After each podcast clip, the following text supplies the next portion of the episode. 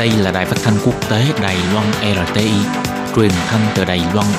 Mời các bạn theo dõi bài chuyên đề hôm nay.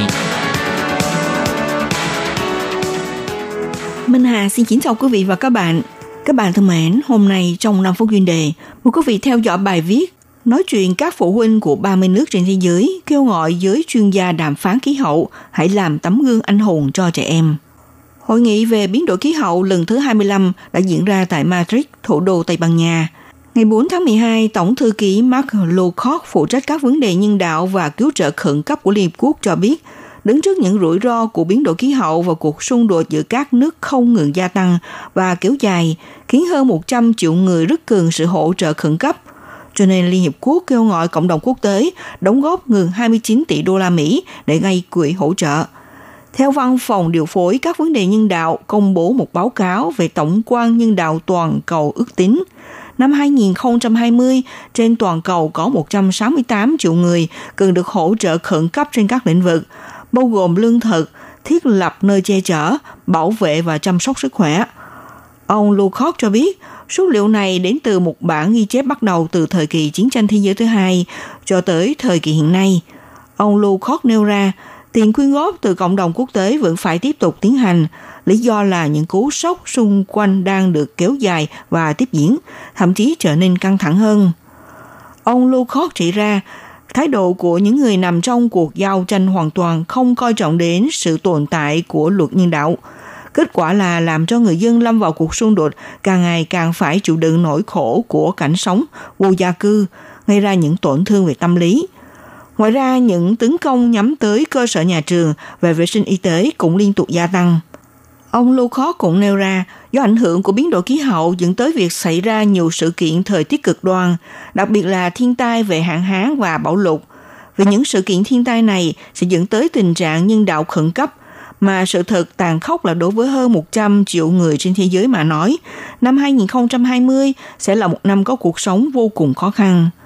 Dự kiến sang năm trong 168 triệu người cần được hỗ trợ này, Liên Hợp Quốc hướng đến mục tiêu quyên góp từ các nước với tổng số tiền là 28,8 tỷ đô la Mỹ.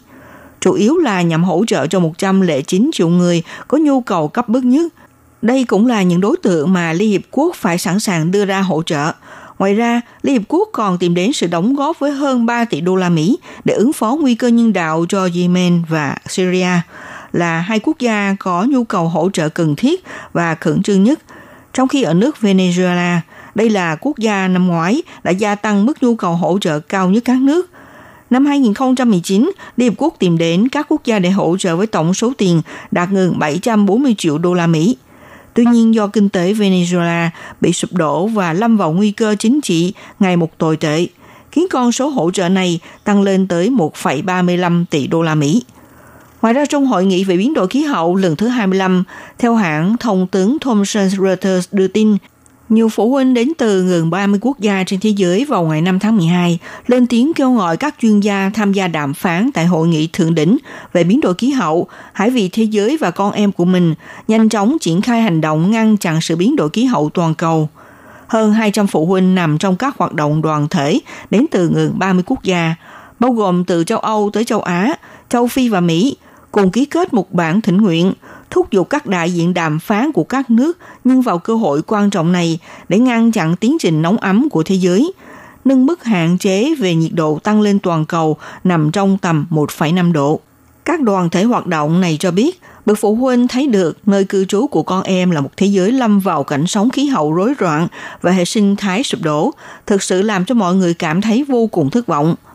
trong bản thỉnh nguyện nghi rằng, cùng với từng giây phút không có những hành động chính trị hiệu quả, làm tăng lên nguy cơ khí hậu, đồng thời ảnh hưởng đến sự sống, sức khỏe và tương lai của rất nhiều trẻ em. Ngoài ra, đoàn thể hoạt động cũng đưa ra yêu cầu với các đại diện đàm phán, xin họ hãy suy nghĩ tới thế hệ mai sau của mình. Trong bản thỉnh nguyện nêu ra, những vị đại diện này cũng là phụ huynh, do kỹ năng chuyên môn của họ mới có đủ năng lực trở thành tấm gương anh hùng chân chính trong thế giới trẻ em. Các bạn thân mến, các bạn vừa theo dõi bài chuyên đề hôm nay của Đài RT với bài viết nói chuyện các phụ huynh của 30 nước trên thế giới kêu gọi giới chuyên gia đàm phán khí hậu hãy làm tấm gương anh hùng cho trẻ em. Bài viết này do Minh Hà biên tập và thực hiện. Xin cảm ơn